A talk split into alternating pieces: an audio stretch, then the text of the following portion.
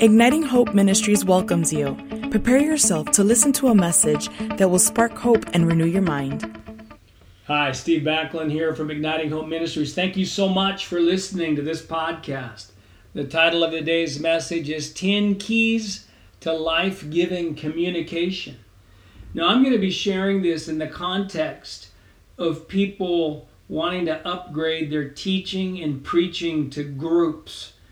And so some of the things that I'll say will be very specific to that.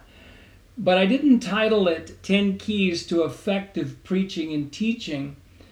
I wanted to title it about 10 Keys to Life Giving Communication because this is a message for parents to hear. This is a message for spouses to hear. This is a message for leadership teams to hear. So here we go. I'm fired up about this. Number one is believe you are talking to great people. Now, who you believe you're talking to will determine the level of empowerment in your words. Matthew 12:34 says, "Out of the abundance of the heart the mouth speaks." So if we have bad beliefs about the people we're talking to, it's going to create words that are not life-giving.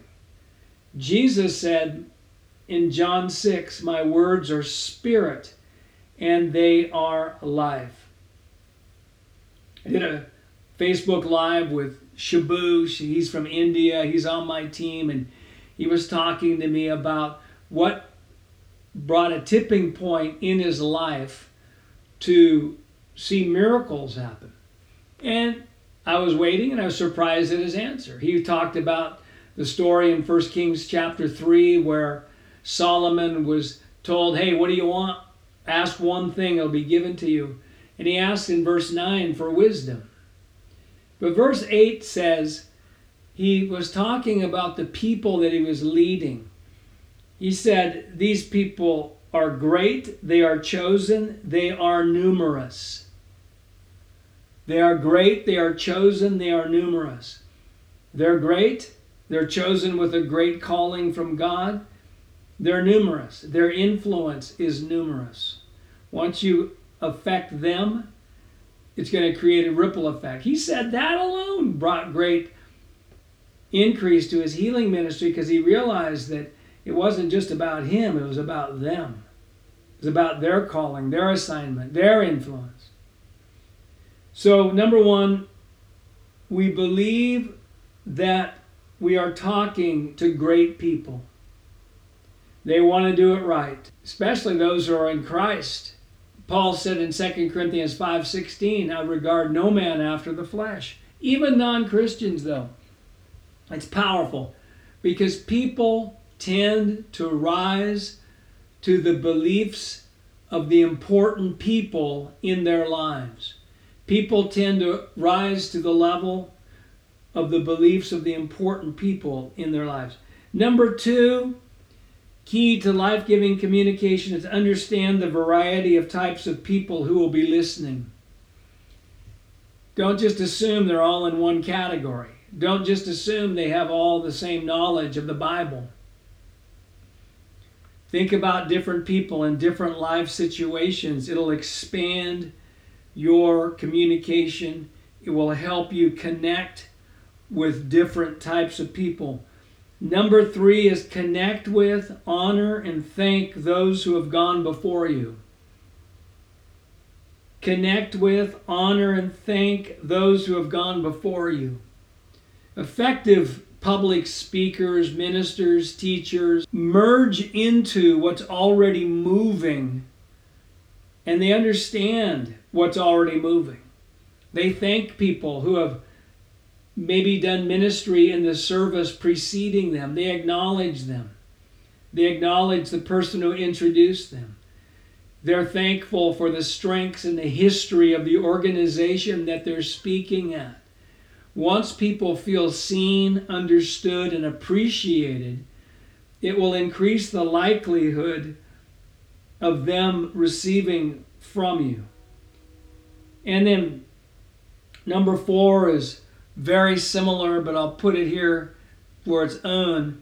Partner well with the service leader. If you're teaching in a church, if you're speaking to a business or to an organization, partners, partner with the leader of that meeting. Communicate well with them. Understand any do's and don'ts that, that they would think is important. Understand time restraints.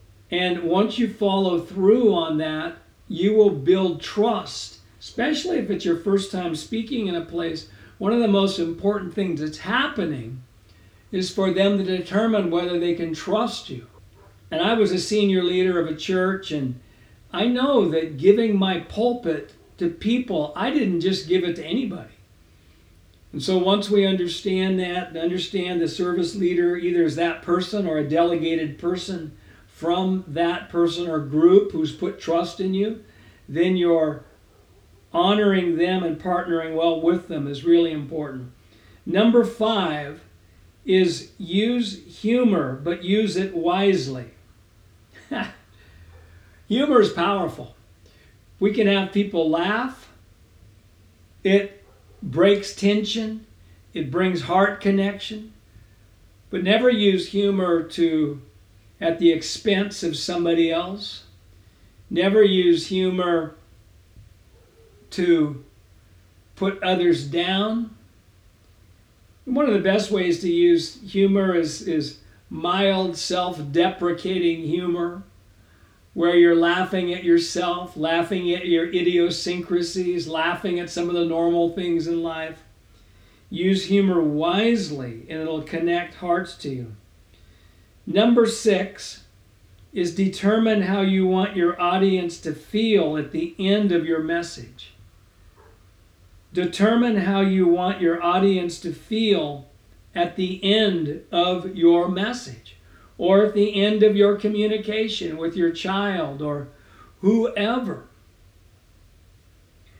In my book, Culture of Empowerment, I wrote with my brother Phil, who's got a PhD in speech communications. He writes a great chapter on public speaking. One of the things that he highlights in that chapter is this how do I want them to feel? It's really a greater question than what do I want them to know? Because if you can determine how you want them to feel, I want them to feel hopeful. I want them to grow in their confidence. I want them to feel empathy towards other people. Whatever the goal is, then that will affect how you present your message what illustrations you'll use, etc. Number seven, understand these three keys to increase favor for your message or increase the likelihood of favor. Understand these three keys to increase the likelihood of you having favor on your message. And I'm talking now in a church setting, ministry, teaching, preaching Use ample amount of scripture. Base what you're saying on solid scriptural foundation. Number two, share your own struggles to embrace what you're teaching. Don't just come in at the expert and high and mighty and talking down to people. When I share on joy, which is one of my primary messages, I talk about my own struggle of entering in the joy, my own warfare in my own mind, really trying to figure out whether it was biblical, whether I had the personality for it. It helps people embrace it. And then number three is share what you're not saying. Inserting this is what I'm not saying, anticipating the anxiety points of the people who are listening to your message and proactively addressing those. For instance, when I talk about joy, I will say, but I'm not saying we laugh all the time. I know we don't laugh all the time. The Bible says, weep with those who weep. I pastored, was a senior pastor for 17 years, and I know one of the things we do at all we do is put our arms around people and cry. I get that. But The joy of the Lord is still our strength, and I believe it's been devalued. Number eight is decide what to share, decide what to say. I know as a speaker, as a preacher, even sometimes when I'm releasing prophetic ministry or giving a I will be double minded. And then when I finally decide, I'll, I'll decide in doubt instead of deciding in faith. Do the best job you know how, how to do in determining what to speak on, but then decide in faith. My dog Duncan's barking in the background. Maybe you can hear him. He's he's one of my joy mentors. When I grow up, I want to be like Duncan. He has joy unbarkable and full of glory. His joy actually shows. Number nine, tell those listening more who they are than what to do.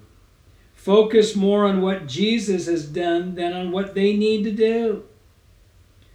Let me say that again. Tell those listening more who they are than what to do. Focus more on what Jesus has done than what they need to do. I love the book of Ephesians. It's a six chapters. Watchman Nee wrote a book called Sit, Walk, Stand. The first three chapters is sit, understand your position in Christ. You're seated in heavenly places. Understand all of that. Then verse, chapters 4 and 5 walk. Don't lie. Don't steal. Only say edifying words. Yeah, it's important to teach those things, but it's more important to get the identity down because we can't consistently do what we don't believe we are. And in chapter 6 is stand. Stand with the armor of God on. Don't overuse words like you must, you need to, you have to. Those words, if we overuse them, are really showing that we may be a works of a law preacher, teacher, versus a finished work preacher or teacher. I'm not saying absolutely. But if we overuse those words, we're we may be introducing people or having people continue in the works of the law. Even the overuse of the words I encourage you can sometimes indicate that we're putting more focus on what they need to do than their identity. Again, people can't consistently do what they don't believe they are. And then avoid negative habits in speaking, like talking too fast, monotone voice, using words like you know repeatedly or uh, filler words. And those things, listen, if you're using those, I remember my goal when I first started speaking was survival.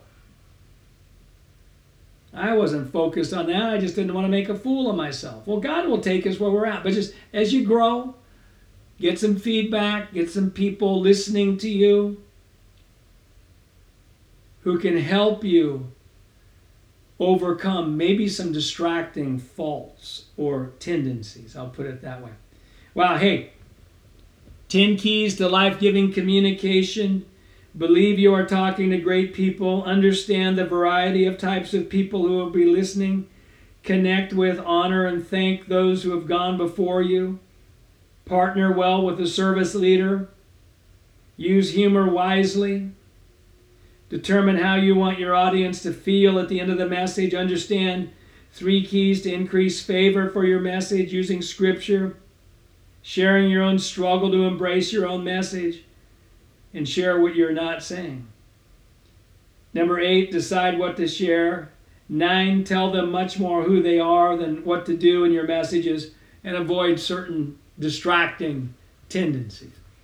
Again, my book, The Culture of Empowerment, is a great chapter on public speaking, but the whole book will take your speaking to a higher level. It's available in audio, audio audible.com and it's available in Kindle or on our website, ignitinghope.com. Great book for leaders, great book for leadership teams.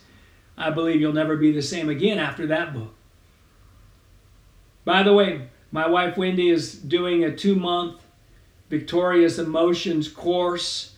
We'll be sharing on that this weekend. I'm recording this Thanksgiving time, right before Thanksgiving. If you're not on our website, get on, on our mailing list, email list at ignitinghope.com for more information on that and some, some discounts that'll be available to those in our Igniting Hope family. Hey, thanks so much for listening. Steve Backlund here from Igniting Hope Ministries. We are here to ignite your hope. And remember, there's no hopeless circumstances, there's just people who do not have hope. And once people get true hope, circumstances cannot stay the same. God loves to partner with unreasonably optimistic people. I'm into biblical optimism, not positive thinking. Hebrews 10:23 says, "Let us hold fast the confession of our hope without wavering, for he who promised is faithful. And remember, the joy of the Lord is your strength. We don't need strength at the end of the battle, we need strength in the middle of the battle. Pretty much for everybody listening, today is just not a good day to walk in radical joy. Our circumstances tell us this is not a day for radical joy. Joy in a more convenient season, I will call for you in that season when I'm not battling any uncertainties for the future, any tendencies in my life that I don't like, when I'm not battling any financial situations, when I'm only hearing good news through the media, then I'll be joyful. Ha ha! That's ridiculous. Today's the day of salvation. And I say this I need strength today, so I'm stirring up my joy today. And I believe God's releasing grace on you to do that as well. Hey, thanks so much for listening to this podcast. If these minister to you, tell somebody else about them. And feel free to email us at info at ignitinghope.com and just tell us, hey, I'm blessed by your podcast. Bless you much. We hope that you have been blessed by this message. For more resources, you can visit our website at ignitinghope.com.